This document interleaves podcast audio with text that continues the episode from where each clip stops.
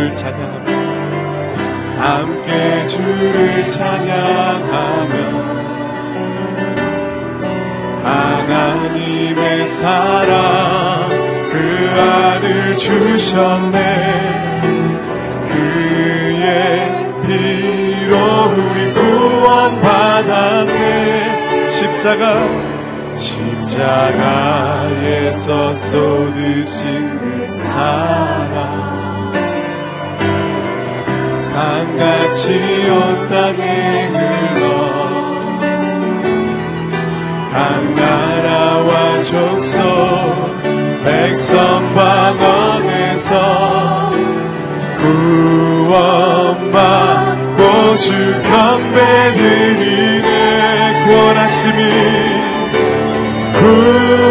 구원하심이 보좌에 앉으신 우리 하나님과 어린 양께 있도다.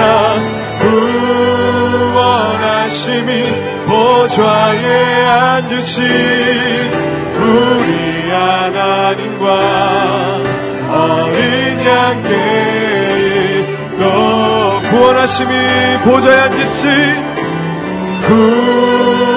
구원하심이 보좌에 앉으신 우리 하나님과 어린 양께 있도다.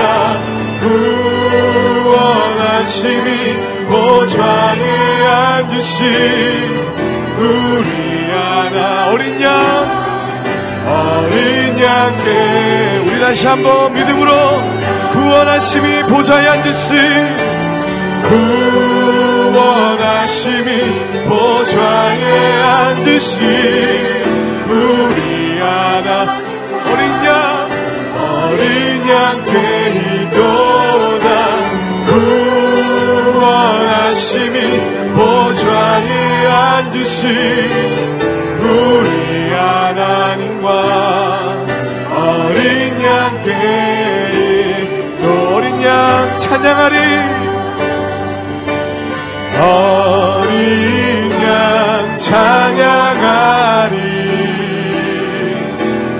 평생 그 하나로 충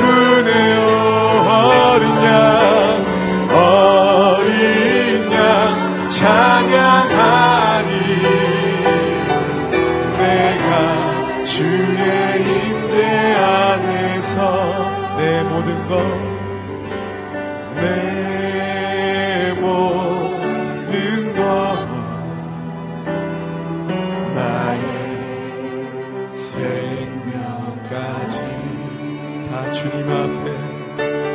다 주님 앞에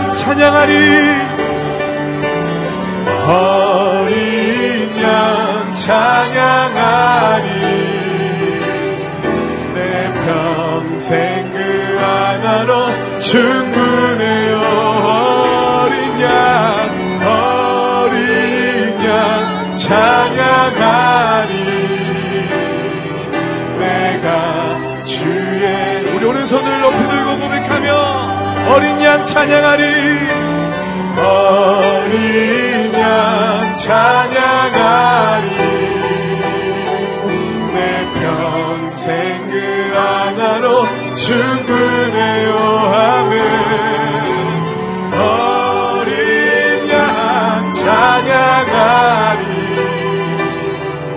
내가 주의 임재 안에서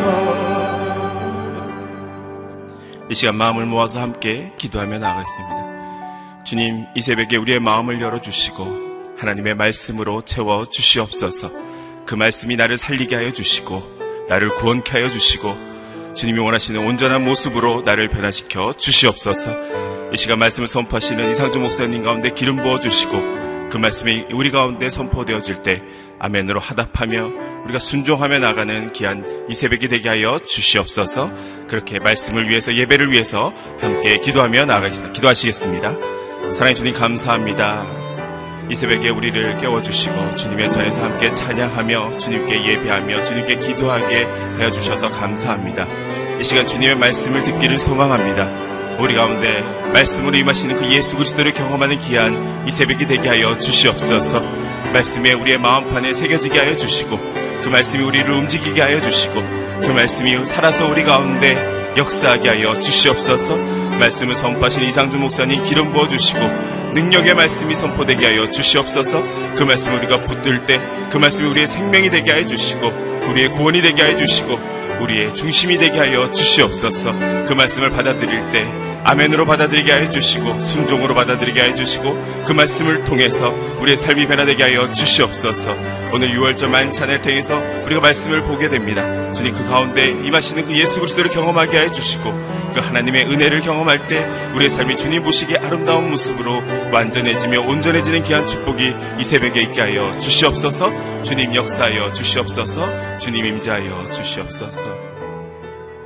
사랑의 주님 감사합니다. 이 새벽에 주님의 말씀을 기대하며 주님의 임재를 기대하며 주님의 전에 나왔습니다. 주님 말씀하여 주시고 그 말씀이 우리를 살리게 하여 주시고 우리를 하나님이 원하시는 모습으로 변화되는 역사가 있게 하여 주시옵소서. 말씀을 선포하신 이상주 목사님 기름 부어 주시고 그 말씀이 능력의 말씀으로 선포될 때 아멘으로 하답하게 하여 주시고 그 말씀이 우리의 삶을 변화시키는 놀라운 은혜가 있게 하여 주시옵소서. 주님을 기대합니다. 말씀을 기대합니다. 주님 임하여 주시옵소서. 예수님의 이름으로 기도드렸습니다. 아멘. 이 시간 우리에게 주시는 말씀은 마태복음 26장 17절에서 30절까지 말씀입니다. 저와 여러분이 한 절씩 교독하도록 하겠습니다. 제가 먼저 하나님의 말씀을 봉독하겠습니다. 무교절 첫날에 제자들이 예수께 와서 물었습니다. 선생님께서 잡수실 6월절 음식을 어디에서 준비하면 좋겠습니까? 예수께서 대답하셨습니다. 성 안에 들어가 한 사람에게 가서 우리 선생님께서 말씀하시기를 나의 때가 가까워졌으니 내가 그대의 집에서 제자들과 함께 유월절을 지키겠다 하십니다. 라고 전하라. 그리하여 제자들은 예수께서 지시한 대로 유월절을 준비했습니다. 저녁이 되자 예수께서 열두 제자와 함께 식탁에 기대어 앉으셨습니다. 모두들 식사를 하고 있을 때에 예수께서 말씀하셨습니다. 내가 진실로 너에게 말한다. 너희 중 하나가 나를 배반할 것이다. 제자들은 큰 슬픔에 잠겨 저마다 예수께 물었습니다. 주여 저는 아니겠지요. 예수께서 대답하셨습니다. 나와 함께 그릇에 손을 넣은 사람이 나를 배반할 것이다. 인자는 자신에 대해 성경에 기록된 대로 가겠지만 인자를 배반하는 그 사람에게는 저주가 있을 것이다. 그는 차라리 태어나지 않는 게 좋아 나았을 것이다. 그때 예수를 배반한 유다가 말했습니다. 랍비여, 저는 아니겠지요. 예수께서 대답하셨습니다. 내가 말했다. 그들이 식사를 하고 있을 때에 예수께서 빵을 들어 감사 기도를 드리신 후 떼어 제자들에게 주면서 말씀하셨습니다. 받아서 먹어라. 이것은 내 몸이다. 그리고 또 잔을 들어 감사 기도를 드리신 후 제자들에게 주시면서 말씀하셨습니다. 너희 모두 이것을 마시라. 이것은 제 삶을 위해 많은 사람들을 위해 흘리는 피, 곧 언약의 피다. 내가 너희에게 말한다. 나는 이제부터 내 아버지의 나라에서 너희와 함께 새 포도주를 마실 그날까지 다시는 포도 열매로 만든 것을 마시지 않을 것이다. 그들은 찬송을 부른 후에 올리브 산으로 향했습니다. 아멘. 마지막 만찬 영원한 새 언약의 시작이라는 제목으로 이상준 목사님 말씀 선포해 주시겠습니다.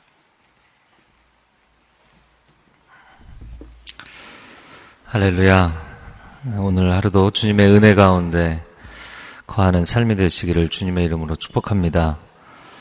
아, 예수님의 아, 6월절 만찬, 제자들과 나누셨던 그 마지막 최후의 만찬 본문입니다. 17절, 18절 말씀 다시 한번 읽어보겠습니다. 시작. 무기절 첫날에 제자들이 예수께 와서 물었습니다. 선생님께서 잡수실 6월절 음식을 어디에서 준비하면 좋겠습니까? 예수께서 대답하셨습니다. 성 안에 들어가 한 사람에게 가서 우리 선생님께서 말씀하시기를 나의 때가 가까워졌으니 내가 그대의 집에서 제자들과 함께 6월절을 지키겠다 하십니다. 라고 전하라. 출애굽하던 날을 기념하기 위해서 누룩 없는 빵을 먹는 무교절입니다. 어, 무교절 첫날에 제자들이 예수께 와서 질문했다. 6월절 음식을 어디에서 준비하면 좋겠습니까?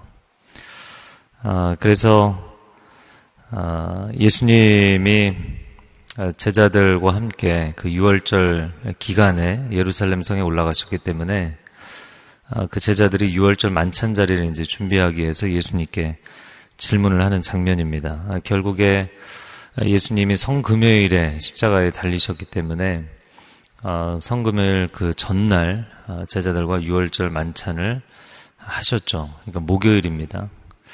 어, 우리가 이제 다음 주가 고난 주간인데요. 성금요일에 저희 고난 주간 심야 예배 마지막 예배를 드리죠. 그러니까 원래는 6월절 만찬을 금요일 해가 떨어지고 나면 그날 저녁에 그날 밤에 만찬을 합니다. 예수님은 하루 이른 만찬을 하신 것이죠. 그리고 어, 예수님이 십자가 위에 달리신 것이 어, 사실 6월절 만찬을 하는 바로 그 어, 당일이었던 것입니다. 6월절 음식을 어디에서 준비하겠습니까? 이렇게 질문을 했는데 6월절 음식은 우리가 잘 아는 것처럼 쓴 나물과 그리고 누룩이 없는 무교병과 그리고 포도주 그 절차와 순서가 있습니다. 6월절 만찬을 하는 식사하는 순서가 쭉 있어서 네 번의 잔을 드는데 포도주를 마시고 아, 그리고 가장 중요한 것이 무엇이죠? 어린 양이죠. 예, 어린 양. 그렇게 구성이 됩니다.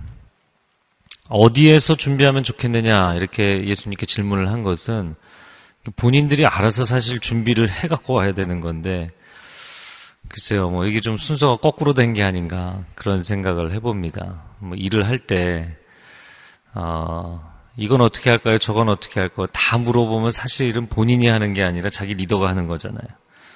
네, 그 저는 이 장면 오늘 묵상하면서 이 제자들이 준비를 해와야 되는 거를 주님에게 질문하고 있다. 아, 그런데 그 당시에 6월절의 상황을 생각해 보면 6월절이 유대인들의 최대 명절이기 때문에 아, 사람들이 6월절에 예루살렘 성 안에 200만 명이 몰린다고요. 그러니까 사실 그 사람들이 다 방을 잡는다는 게 기적이었을 것 같아요. 아마 예루살렘 성 안에서 다 잡지도 못했을 것이라 생각이 됩니다. 아, 그러니까 이 제자들도 뭐 미리 알아봤는데 못 구했든지 아니면 이렇게 사람이 많은데 어디서 도대체 구할 수 있을까 뭐 그런 염려를 했던 것 같습니다.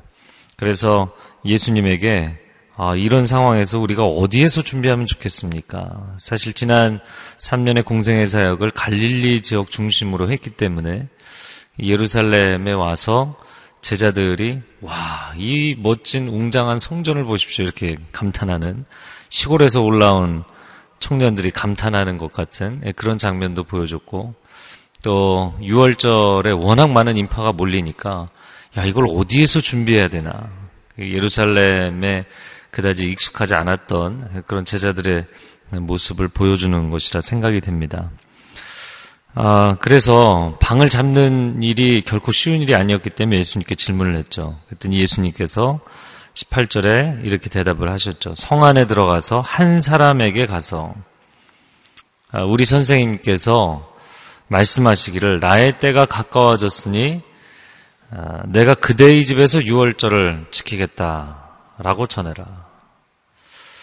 그런데 뭐 어느 것도 명시적인 게 없잖아요. 성 안에 어느 구역에 들어가라, 누구를 만나라 이렇게 얘기하신 것도 아니고 그냥 성 안에 들어가서 아무개를 만나서 이렇게 말씀을 하셨어요. 어, 그래서 예수님께서 이 제자들을 보내시면서 전혀 모르는 사람을 만나서 이야기를 하도록 시키신 것일 수 있다. 근데 이제 또 한편의 해석은 예, 결국에 그렇게 해서 만나게 된 그 사람의 집이 마가 요한의 다락방이라고 추정을 하기 때문에 사도행전과 연결해서 생각을 해본다면 어, 그러면 지인이 아니었겠는가 또 이렇게 추정하기도 합니다. 아, 이때 처음 만나게 된 것인지 아니면 그 이전에 만나게 된 것인지 어, 그거는 뭐 명확하지는 않지만 중요한 것은 제자들이 어떻게 준비할지를 알지 못하고 있을 때 사실은 예수님이 다 준비를 해 놓으셨던 거죠. 이게 우리 인생의 모습을 너무나 잘 보여준다고 생각합니다. 아, 이 만찬 자리를 우리가 주님을 위해서 예, 선생님께서 잡수실 유월절 음식을 어디 준비할까요? 사실 주님 위해서 뭔가를 한다고 내가 준비하겠다고 했지만 사실은 예수님이 준비해 놓으신 것을 가서 확인한 것 뿐이죠. 아, 우리가 주님을 위해서 열심히 예배하고 열심히 헌신하고 삶의 부르심의 자리에서 열심히 살고 아, 주님이 우리를 기뻐하시는 줄로 믿습니다. 아, 그런데 우리가 어떻게 하면 좋은가 근심하고 걱정할 때 주께서 모든 것을 예비하신 줄로 믿습니다. 아, 우리는 아, 우리가 뭔가를 새롭게 준비해야 된다 생각하지만 다 주님께서 예비하신 것을 우리가 가서 점검하는 것 뿐이다.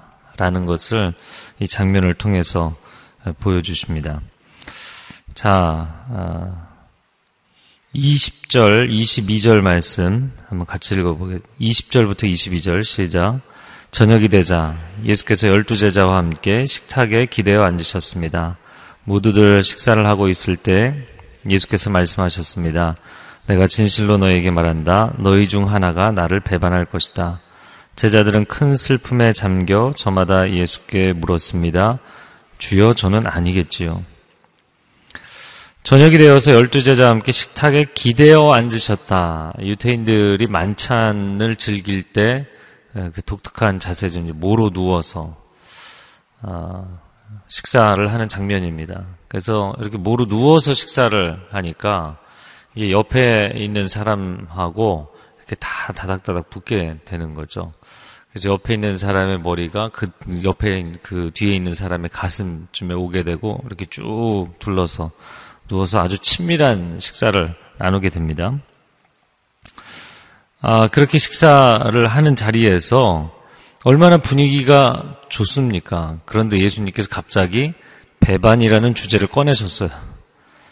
그러면서 일순간에 이 좋던 분위기에 찬물을 끼얹으신 거죠.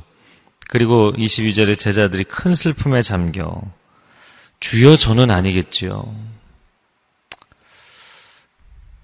주여 저는 아니겠지요. 이렇게 아, 예수님께 확인을 하고 싶어 했어요. 두 가지 뉘앙스이죠. 첫 번째는 저일 리는 없습니다. 이제 그런 뉘앙스입니다. 저는 아닐 겁니다. 아, 그런데 너무 강하게 부정을 하면 뭐죠? 사실 긍정적인 의미도 담겨 있는 거잖아요. 근데 그게 혹시 나면 어떻게 하지? 라는 이 두 번째 의미를 갖고 있는 거예요. 절대 나일 리는 없겠지라고 말을 하면서도 그 절대 일어나면 안 되는 일이 나에게 일어나면 어떻게 하나? 내가 주님을 배반하면 어떻게 하나? 그 배반자가 나이면 어떻게 하나? 그래서 이 질문을 예수님께 던지는 제자들의 심리 상태는 예, 불안한 거예요. 예수님을 사랑하고 예수님께 헌신한다고 쫓아왔지만 자신들도 자신들을 못 믿는 거예요. 결국에는 어, 열두 제자가 다 예수님을 버리고 도망을 가게 되죠. 예수님께서는 21절에 너희 중 하나가 라고 표현하셨지만 거기 있는 한 사람 한 사람이 다 예수님을 어, 부인하고 배신했었죠. 아, 그러나 감사한 것은 그래도 그들이 돌아왔다는 것입니다. 아, 여러분, 우리가 우리 삶 가운데 주님을 등지고 떠나는 일들이 있을지라도, 물론 그것이 장려할 만한 일은 아니죠. 그래도 돌아오셔야 합니다. 자기 의 때문에 아니면 자신의 내면의 갈등 때문에 하나님을 등지고 교회를 등지고 믿음을 포기하고 예배를 포기해서는 안 됩니다. 여러분 반드시 돌아오시기 바랍니다. 단 한 사람이 돌아오지를 못했죠. 그게 가론 유다입니다. 어떻게 보면 가론 유다는 어, 살 길을 찾은 것이잖아요. 자기가 살아보겠다고 예수님을 배반하는데 앞장을 선 것이죠. 그리고는 나중에는 어떻게 했나요? 심한 죄책감에 빠져서 자살을 했어요. 가장 안 좋은 두 가지 모습이죠. 아, 내가 살겠다고 예수님을 버리는 것도 이게 첫 번째 큰 잘못이지만 두 번째는 인간이 죄인이라는 것을 왜 인정하지 않습니까? 인간이 불완전하고 인간이 실패가 많다는 것을 왜 인정하지 않습니까? 본인이 그렇게 큰 잘못을 저지르면 아 정말 내가 하나님 앞에 죄를 많이 졌습니다. 이 죄인을 용서해 주십시오. 그러고 돌아와야 되는데 그게 아니라 오히려 아, 다른 제자들은 다 돌아왔는데 아 난 돌아갈 수 없다. 스스로에게 끝이라고 선언을 하고 어, 자기 인생을 마무리 지은 것이죠. 아, 여러분 우리 모두가 하나님의 은혜가 필요한 죄인들인 줄로 믿습니다. 그 은혜가 필요한 사람들이에요. 그 쓰러져도 넘어져도 다시 일어나 주께로 돌아오는 사람들이 되기를 바랍니다. 오늘날 이 시대가 아, 교회가 많이 무너져 있고 어려운 시대입니다. 그럴지라도 여러분 절대로 믿음의 공동체를 포기하지 아니하고 주께로 돌아오시기 바랍니다.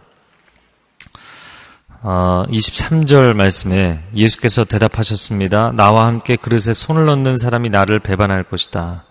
24절에 인자는 자신에 대해 성경에 기록된 대로 가겠지만 인자를 배반하는 그 사람에게는 저주가 있을 것이다. 그는 차라리 태어나지 않는 게 나았을 것이다. 나와 함께 그릇에 손을 넣는 자라는 이 주님의 표현이 음, 네, 굉장히 많은 의미를 포함하는 것이죠. 함께 그릇에 손을 넣는다는 것은 함께 식사하는 거잖아요. 여러분, 그 사람들과 그냥 비즈니스 관계로 만나는 사람들, 어, 그냥 업무적인 이야기하고 회의하고 어, 용건만 간단히 본론만 이런 경우 많죠. 그러나 정말 친밀한 사람들과 함께 식탁의 교제를 나누는 것이잖아요. 그래서 예수님이 세리와 죄인들과 식탁의 교제를 나누실 때 종교 지도자들이 비난을 했었던 것이죠. 아, 예수님께서 나와 함께 식사하는 이들 중에 한 사람, 그것도 나와 함께 한 그릇에 한 손을 아, 손을 넣는 그 사람 중에 배반자가 있다. 지난 3년의 세월을 동고동락했던 그 열두 제자 가운데 어, 한 가족보다 더 친밀했던 그 제자들 가운데 한 사람. 예수님께서 예수님의 친가족이 찾아왔을 때 누가 내 형제면 누가 내 어머니냐. 하늘에 계신 내 아버지의 뜻을 행하는 사람들이 아, 내 가족이다. 그리고 정말 그들을 가족으로 여기고 3년을 사셨잖아요. 여러분, 배신은, 배신을 당했을 때 막 너무 쓰리고 아프고 힘들죠. 아, 그러나, 그 느낌을 어떻게 할 방법은 없지만, 너무 당황해 하지는 마십시오. 왜냐면 배신이라는 말 자체가 등을 돌리는 등 배자의 신뢰 신자잖아요. 그러니까 믿던 사람이 배신을 하는 거예요. 내가 평소에 뭐 불신하고 경계하고 조심하던 사람이 배신하는 게 아니에요. 배신이라는 거는 말 자체가 신뢰하던 사람에게 당하는 것입니다. 어디 내가 잘 모르고 나랑 별 관계가 없고 어, 그런 사람에게 배신당한다고 표현하지 않습니다. 아주 가깝고 아주 친밀한 사람에게 배신을 당하는 거예요. 그래서 배신을 당한다는 것은 굉장히 힘든 경험이지만 혹시 여러분 가운데 그런 경험으로 너무 억울하고 너무 가슴 아프고 힘드신 분은 예, 그 고통은 주님의 십자가 앞에 내려놓으시고요. 그것으로 인해서 너무 놀라지는 마십시오. 아, 사람은 참 이상한 존재입니다. 어, 다른 사람과 함께 하기를 원하지만 인간은 공동체적 존재잖아요. 하나님 그렇게 창조하셨는데 너무 가까이 가면 어떻게 돼요? 부딪히게 돼 있어요. 그리고 불편하게 돼 있어요. 옆에 계속 붙어 있으면 좋을 것 같은데 야 좀 떨어져 앉아라. 좁다. 이렇게 되는 게 인간이에요. 사람을 사랑하지만 사람에게 실망하게 돼 있어요. 사람을 신뢰하지만 그 신뢰는 배신감으로 돌아오게 돼 있어요. 기대했던 만큼 많이 어, 절망하게 되고 실망하게 되는 것이 인간입니다. 그래서 사람들이 그러잖아요. 어떻게 사람이 그럴 수 있느냐? 저는 어떻게 사람이 그런 표현을 하는지 모르겠어요. 사람이 그런 존재인 걸 모르셨습니까? 그 중에 그 죄수 중에 괴, 아, 그 죄인 중에 괴수가 나 자신이라는 걸 아직도 모르십니까? 아, 인간은 죄인이죠. 다음 주가 고난주간입니다. 우리 삶 속에서도 사실 주님을 많이 부인하고 배신하는 일들이 있습니다. 아, 여러분, 고난주간 한 주간을 지나면서 고난주간 심야 예배를 매일 밤 9시에 드리는데, 아, 여러분 시간을 구별하시고, 어, 한 주간 예수님의 십자가 고난을 묵상하면서 여러분의 삶의 습관 가운데 반복적으로 주님을 부인하고 배신하는 이게 신앙인의 모습이라고는 얘기할 수 없는 아, 그런 굳어져 버린 자기 삶의 패턴이 있다면 그거를 하나님 앞에 고쳐 주십시오. 바꿔 주십시오. 어떤 사람은 행동의 패턴일 수도 있고요. 어떤 사람은 감정의 패턴일 수도 있고요. 어떤 사람은 생각의 패턴일 수도 있습니다. 어떤 사람은 잘못된 관계의 패턴일 수도 있습니다. 아, 그것을 주님 앞에 내려놓고 주님, 내가 세상 등지고 주님을 따라가겠습니다. 이 노래를 해야 되는데 아, 내 뜻대로 살겠다고 주님을 등지는 이 잘못된 삶을 고칠 수 있게 해주십시오. 여러분 유다처럼 완전히 포기하지 마십시오. 주께서 다시 우리에게 소망을 주실 줄로 믿습니다. 예수님 그러셨잖아요. 그는 차라리 태어나지 않는 게 나았을 뻔했다. 와, 이렇게까지 표현을 하셨어요. 참, 그는 불쌍한 인생이다. 인생의 기회를 저렇게 날려버리다니. 그가 나중에 결코 돌아오지 않을 것까지 아셨던 것이죠. 아, 여러분, 인생의 시간이라는 기회가 주어졌을 때 주님 앞에 믿음으로 살아가는 삶이 되시기를 바랍니다. 근데 그 다음에 또 그 눈에 띄는 장면이 나와요. 예수를 배반한 유다가 말했습니다. 라비어, 저는 아니겠지요. 이건 또 뭡니까? 자기가 지금 배반을 하고 있다는 거 알고 있나요? 모르고 있나요? 알고 있죠. 근데 이 말을 왜 했을까요? 예, 무슨 대학생들 마피아 게임이라고 하는 게 있는데 자기가 범인인 것을 숨기고 너가 범인 아니야, 너가 범인 아니야, 다 이렇게 하는 게임입니다. 그래서 예전에 그 저희 대학부 온누리교 대학부에서 공식적으로 마피아 게임을 하지 마라. 이거 공동체를 깨뜨린다. 이렇게 선언까지 한 적이 있어요. 사람들이, 다른 제자들이 저는 아니지요. 그러니까 자기도 그마, 그 한마디를 해야 자기가 아니라는 게 뭔가가 이렇게 어필이 되잖아요. 그러니까 예수님이 사실 다 알고 계신데 너무나 그 얼굴에 정말 뭐를 깔고 얘기를 하는 거죠. 아, 주님의 속마음을 떠보는 것이기도 하고요. 여러분, 사람을 속이지 어떻게 하나님을 속이겠습니까? 사람의 눈을 가리지 어떻게 하늘을 자기 손으로 다 가리겠습니까? 예, 잘못된 두려움에 빠져 있는 사람. 아, 하나님을 두려워해야 되는데 사람을 두려워하면 반드시 잘못된 길을 가게 돼 있습니다. 그래서 여러분 안에 사람에 대한 두려움이 많다면 어, 그냥 잘 피해가면 되고 대안을 세우면 되고 대책을 세우면 된다고 생각하지 마십시오. 하나님을 경외하는 삶이 되시기를 바랍니다. 하나님을 온전히 경외해야 그리고 그분을 경외하는 하는 가운데 내 삶의 잘못된 부분들을 고쳐 나가야 사람을 두려워하지 않습니다. 아, 이 가론 유다는 잘못된 두려움에 빠져 있는 사람, 잘못된 우선순위에 빠져 있는 사람이었던 것이죠. 자, 26절부터 아, 28절까지를 읽어보겠습니다. 시작. 그들이 식사를 하고 있을 때 예수께서 빵을 들어 감사기도를 드리신 후 떼어 제자들에게 주면서 말씀하셨습니다. 받아서 먹어라. 이것은 내 몸이다. 그리고 또 잔을 들어 감사기도를 드리신 후 제자들에게 주시면서 말씀하셨습니다. 너희 모두 이것을 마시라. 이것은 죄 사함을 위해 많은 사람들을 위해 흘리는 내 피곧 언약의 피다. 아, 내가 너희와 다시 예, 만나서 어, 기쁨의 만찬을 나누기까지는 포도나무 열매에서 난 것은 먹지 않겠다. 아, 그들이 찬송하며 올리브산으로 올라갔다. 이렇게 돼 있죠.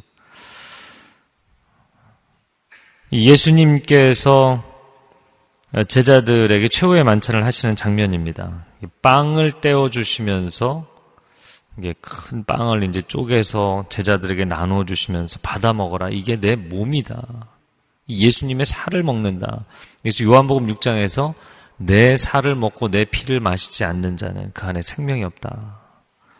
예수님 그렇게 말씀하셨죠. 그래서 일반 제자들은 그 메시지가 어, 저런 기괴한 메시지를 저런 부담스러운 얘기를 그래서 많은 제자들이 떠났다. 그렇게 돼 있죠. 예수님이 열두 사도에게 마지막 식사를 하시면서 내 살을 먹어라. 잔을 나눠 주시면서 받아 마시라. 이 잔은 너희를 살리기 위해서 흘리는 내 피, 내 언약의 피다. 그렇게 자기 자신을, 자신의 살을 먹으라고 하셨고, 자신의 피를 마시라고 하셨어요. 당신 자신을 생명의 양식으로, 하늘 양식으로 우리에게 주신 예수님이십니다. 이 본문을 보면서 몇 가지를 함께 어, 주님께서 우리에게 주시는 메시지로 받기를 원합니다. 첫 번째는 여러분 세상 양식으로 사는 것이 아니라 우리는 하늘 양식으로 살아갑니다. 어, 떡으로만 사는 것이 아니라 하나님의 입에서 나오는 말씀으로 사는 것입니다. 생명의 양식으로 오신 예수 그리스도, 말씀이 육신이 되어 오신 분, 그런데 그분이 그 육신을, 육신의 생명까지도 다 찢어서 흘려서 주시겠다는 거예요. 아, 그분은 하나님의 진리의 본체, 하나님의 진리의 말씀이신 분이시죠. 아, 고난주간을 이제 다음 주 어, 기다리면서 이번 주도 그리고 고난주간도 여러분 말씀을 묵상하면서 지내시면 좋겠어요. 특별히 예수님의 순환 본문 또 예수님의 복음서 아, 이 말씀을 깊이 묵상하면서 내 살을 받아 먹어라, 내 피를 받아 마시라 그러셨잖아요. 어, 예수님, 말씀이신, 진리이신 그분이 이 땅에 살과 피로 오셔서 우리에게 생명을 부어 주셨잖아요. 어, 그분의 생명이 이 진리의 말씀 안에 충만히 담겨 있는 줄로 믿습니다. 그래서 이 말씀을 먹으세요. 어, 계시록에도 보면 천사가 이 계시의 말씀 이걸 받아 먹으라 말씀을 받아 먹으라 이렇게 돼 있죠. 아, 그분의 진리의 말씀을 우리가 먹고 그것이 우리의 존재의 근원이 되기를 하나님은 원하십니다. 아, 우리가 어떤 건강 문제도 체질을 개선하기를 원한다거나 아, 난 어, 건강에 적신호가 왔다. 그러면은 식생활부터 개선하잖아요. 먹는 게 그 사람의 존재의 근원을 구성하기 때문이죠. 여러분 영적인 양식을 먹고 여러분의 존재의 근원이 새로워지기를 축복합니다. 두 번째는 아, 우리는 날마다 주님의 생명을 먹고 사는 것이다. 성찬식을 할 때뿐만이 아니라 날마다 예수님의 살과 피를 먹고 마시며 사는 것입니다. 어, 저는 이렇게 묵상을 하면서 아, 주님의 생명을 먹고 산다.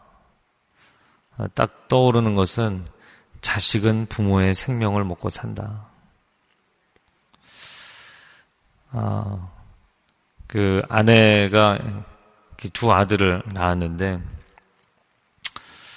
하나 낳을 때 다르고 둘 낳을 때 다르더라고요.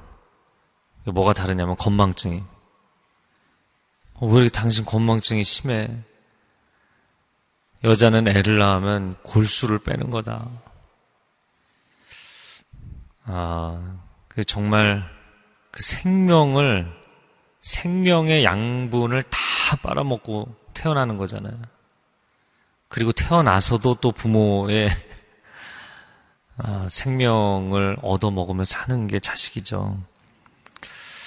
그래서 부모의 입장으로 놓고 보면 아, 내가 왜 이렇게까지 해야 되느냐. 또 그 자식이 자식을 낳으면 또 그 자식의 자식까지 그렇게 하잖아요. 아, 그러나 하나님께서 이것은 사랑의 원리로 만드신 것이라고 보입니다.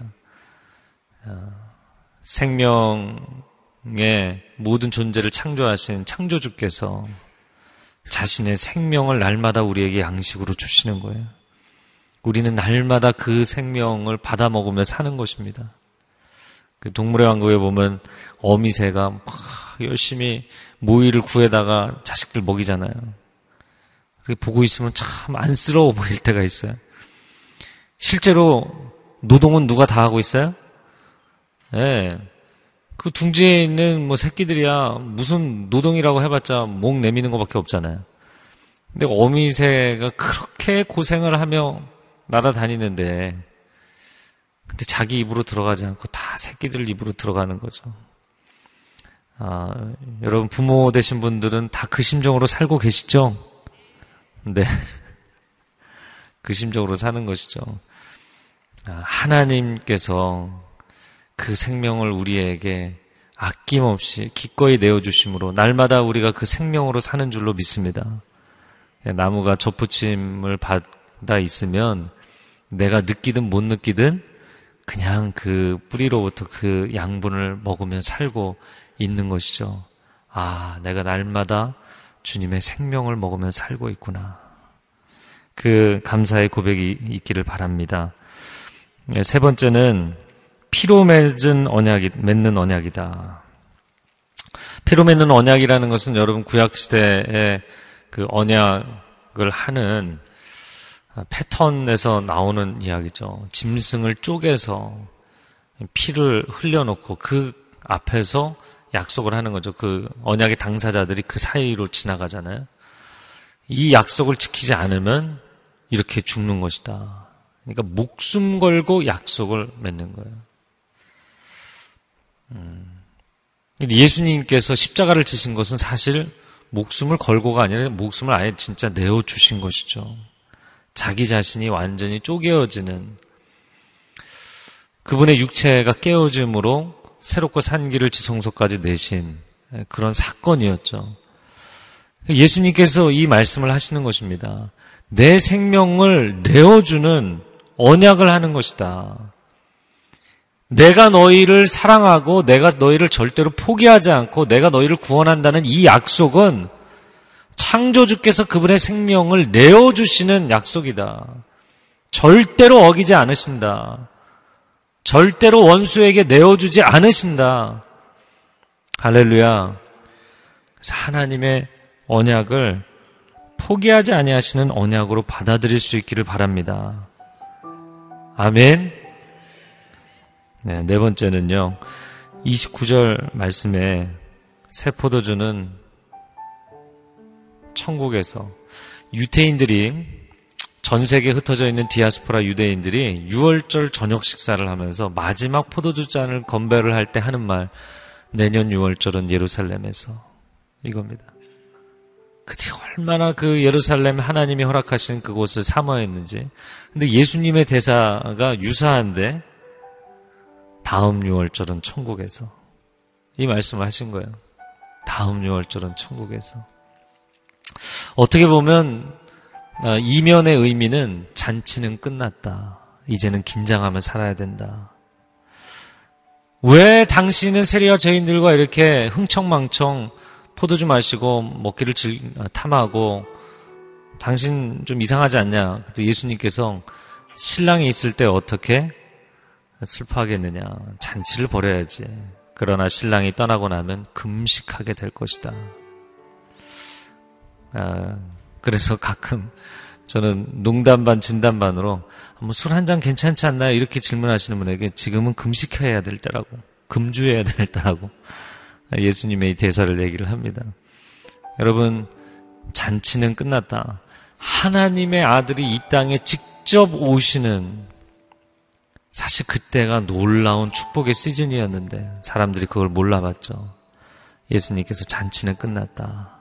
지금은 이제 긴장하며 영적으로 전쟁을 치르며 살아야 되는 때가 되었다. 다음 잔치는 천국에서 만났을 때 하자 말씀하셨어요. 자, 다섯 번째 찬송을 부르면서 올리브산으로 향했다. 예수님께서 사명의 길을 가시면서 찬송하며 가셨어요. 나 죽으러 간다 꺼이꺼이 우시지 않았고 탄식하지 않으셨고 찬송하며 가셨어요. 아, 물론 그 6월절 만찬의 그 마지막 그 예식의 순서가 쫙다 흐르는 네 번째 포도주잔 그리고 내년 6월절은 예루살렘에서 그리고는 모든 사람들이 자기 집 지붕에 올라가거나 산으로 올라가거나 높은 곳에 올라가서 찬양을 부릅니다. 그 찬양이 할렐이라는 찬양이에요. 할렐루야의 그 할렐입니다. 아, 정말 장관일 것 같아요. 예루살렘의 모든 집에, 모든 높은 곳에 주민들이 다 나와서, 순례자들이 다 나와서, 한밤중이 지나면 거의 새벽녘쯤에 사람들이 할렐루야 찬양을 부르는 거예요. 곳곳에서 할렐루야 찬양이 메아리 치는 그런 장면입니다. 예루살렘 성, City of Jerusalem, 예루살렘 성에 수많은 그 순례자들과 순례객들과 주민들이 나, 나와서 찬양을 하고 예수님은 제자들과 함께 산으로 올라가고 계세요. 아, 이 본문의 전체를 이제 끝냈는데요. 그래도 마지막으로 두 가지만 더 얘기하면 첫 번째,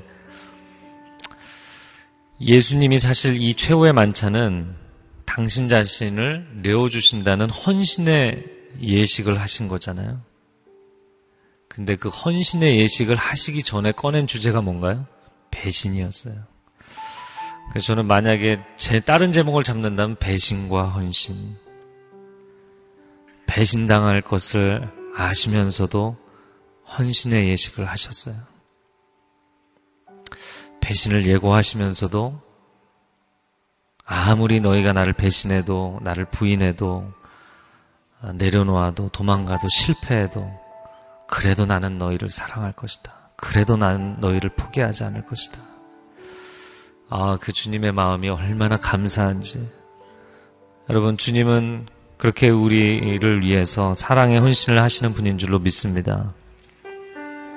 그리고 이번에 묵상하면서 또 한 가지 묵상한 것은요.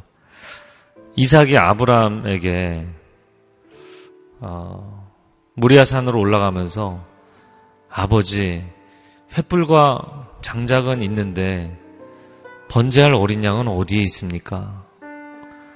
아, 우리가 성만찬 이 예식을 하면서 전혀 생각하지 않는 부분인데 사실 예수님이 그날 식사 때 어린 양을 드셨나요? 안 드셨나요? 여기 지금 빵과 포도주 말고는 양이 등장을 안 해요. 그래서 그날 이 어린 양 고기를 드셨다면 우리가 성만찬 때 고기도 먹을 텐데, 네. 그게 없습니다. 한 가지 가장 중요한 메뉴가 빠져 있어요. 6월절에 가장 중요한 핵심 메뉴가 빠졌어요. 왜 빠졌나요? 네, 그분 자신이 6월절 어린 양이 되실 것이기 때문에 6월절 어린 양은 아, 우리가 지금 지키는 성금요일 6월절 식사를 하는 바로 그날 아, 식사를 하고 그 밤을 넘겨서 다음 날이 되기 전까지 다 먹어서 치워야 됩니다. 딱 그날만 먹는 것이거든요. 지금 예수님께서 6월절 당일에 성금요일에 본인이 십자가 위에 어린 양으로 달리실 것이기 때문에 죄인들의 테이블 위에 그 십자가 위에 주님이 어린 양으로 올라가실 것이기 때문에 그 하루 전날 식사를 하는 6월절 하루 전날 제자들과 6월절 식사를 하셨거든요. 그날은 어린 양을 먹는 날이 아니었어요. 먹지 않고 그 다음 날 주님이 그 자리에 서신 것이죠. 이 시간 함께 기도하겠습니다. 우리는 우리 곁에 있는 사람들, 우리 사랑하는 가족, 또 소중한 친구, 나를 너무나도 사랑한다고 고백했던 사람들, 그런 사람들에게 배신을 당할 때 너무나 당황해하고 너무나 힘들어하고 또 내가 그런 역할을 할 때 스스로 당황스러워하고 두려워하고 그런 모습을 오늘 이 본문에서 봅니다. 그러나 예수님은 생명처럼 가족처럼 여겼던 제자들에게 배신당할 것을 다 아시면서도 나는 너희를 위해서 내 살을 내어주고 내 피를 내어준다. 헌신을 다짐하셨어요. 자식이 부모를 얼마나 많이 속이기도 하고 실망시키기도 할지 다 아시잖아요. 그래도 나는 너를 끝까지 사랑하겠다. 그게 하나님께서 부모에게 주신 심정입니다. 어, 주님, 우리를 그렇게 사랑해 주셔서 감사합니다. 그 놀라운 사랑, 그 놀라운 은혜가 있기에 오늘 우리가 존재하는 줄로 믿습니다. 감사합니다. 그 은혜를 깊이 묵상하며 우리 내면이 새로워지는 이 한 주간이 되게 하여 주옵소서 함께 통성으로 기도하겠습니다. 사랑하는 주님, 주님의 은혜, 주님의 사랑, 주님의 그 헌신 때문에 우리가 이곳에 있는 줄로 믿습니다. 내가 충성했기 때문에, 내가 주님 앞에 잘했기 때문에가 아니라, 내가 수없이 쓰러지고 무너지고 실패하고 실수해도, 너가 아무리 잘못해도, 너를 향한 나의 사랑은 변하지 않는다고, 너를 향한 나의 구원의 계획은 변하지 않는다고 너를 세상 끝날까지 완성하고자 하는 나의 계획은 반드시 이루어진다고 내 안에 시작한 이 선한 일, 이 착한 일을 내가 예수 그리스도의 날까지 완성할 것이라고 하나님께서 우리 가운데 약속하시고 하나님께서 우리 가운데 그 놀라운 은혜와 사랑을 베풀어 주시니 감사합니다. 은혜로 살게 하여 주옵소서. 찬양하며 살게 하여 주옵소서. 감사하며 살게 하여 주옵소서. 기쁨으로 살게 하여 주옵소서. 하나님, 부담감과 하나님 걱정과 근심과 두려움으로 살지 않게 하여 주시고 찬양하며 이 길을 가게 하여 주옵소서. 아멘. 사랑하는 주님, 그 소중한 사람들에게 배신당할 거 하시면서도 난 너희를 위해 헌신할 거란다. 이렇게 다짐하셨습니다. 우리가 우리 삶 가운데 어, 우리 주변에 있는 사람들에게 많이 실망할 때에도 어, 내가 이런 상황에서도 왜 당신을 위해서 희생해야 되느냐 말하지 않게 하시고 주님의 사랑이 우리에게 부어져서 흘러가는 삶이 되게 하여 주옵소서. 남편에게 실망했을 때, 아내에게 실망했을 때, 부모에게, 형제에게, 자녀에게 실망했을 때, 주님이 나는 너에게 실망할지라도 너를 내려놓지 않는다. 우리를 끝까지 사랑하시는 그 사랑이 우리 안에 부어지게 하여 주시옵소서. 그 사명의 길, 십자가의 길을 가시면서 찬양하며 걸어가신 주님을 바라봅니다. 오늘 하루 우리가 찬양하며 부르심의 자리에서 나아가게 하여 주시옵소서. 하나님의 사람들에게 승리를 허락하여 주옵소서. 어떠한 상황에서도 절망하거나 낙심하지 않게 하여 주옵소서. 내 생명을 쏟아부으며 살지라도 결코 낙심하지 아니하고 믿음으로 선포하며 주님이 이 성찬식을 통해 선포하며 사셨던 것처럼 그렇게 우리도 살게 하여 주시옵소서. 이제는 우리 주 예수 그리스도의 은혜와 하나님 아버지의 극진하신 사랑하심과 성령의 교통하심과 기름 부으심과 위로하심이 오늘 예수님의 성만찬 예식을 통하여 다시 한번 그 사랑, 그 은혜 가운데 나아가겠다고 고백하는 귀한 하나님의 자녀들을 위해 이들의 가정과 일터와 한국교회 위에 땅끝에서 주의 복음 증거하는 귀한 선교사님들 위해 이제로부터 영원토록 함께하여 주시기를 간절히 축원하옵나이다. 아멘.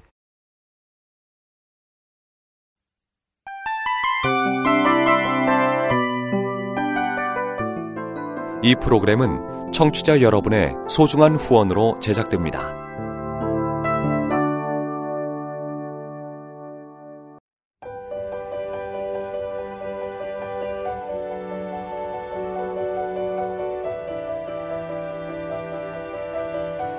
세상에는 수많은 교회들이 있지만 더 깊이 있는 말씀 강해를 찾기 위해 크기로만 교회를 선정하지 않습니다.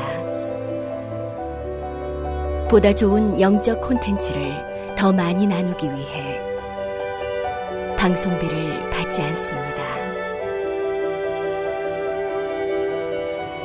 1년 365일 복음만 전하고 싶어서 우리는 광고를 하지 않습니다.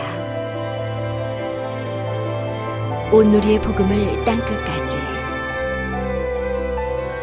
CGN TV와 함께 땅끝 성교사가 되주세요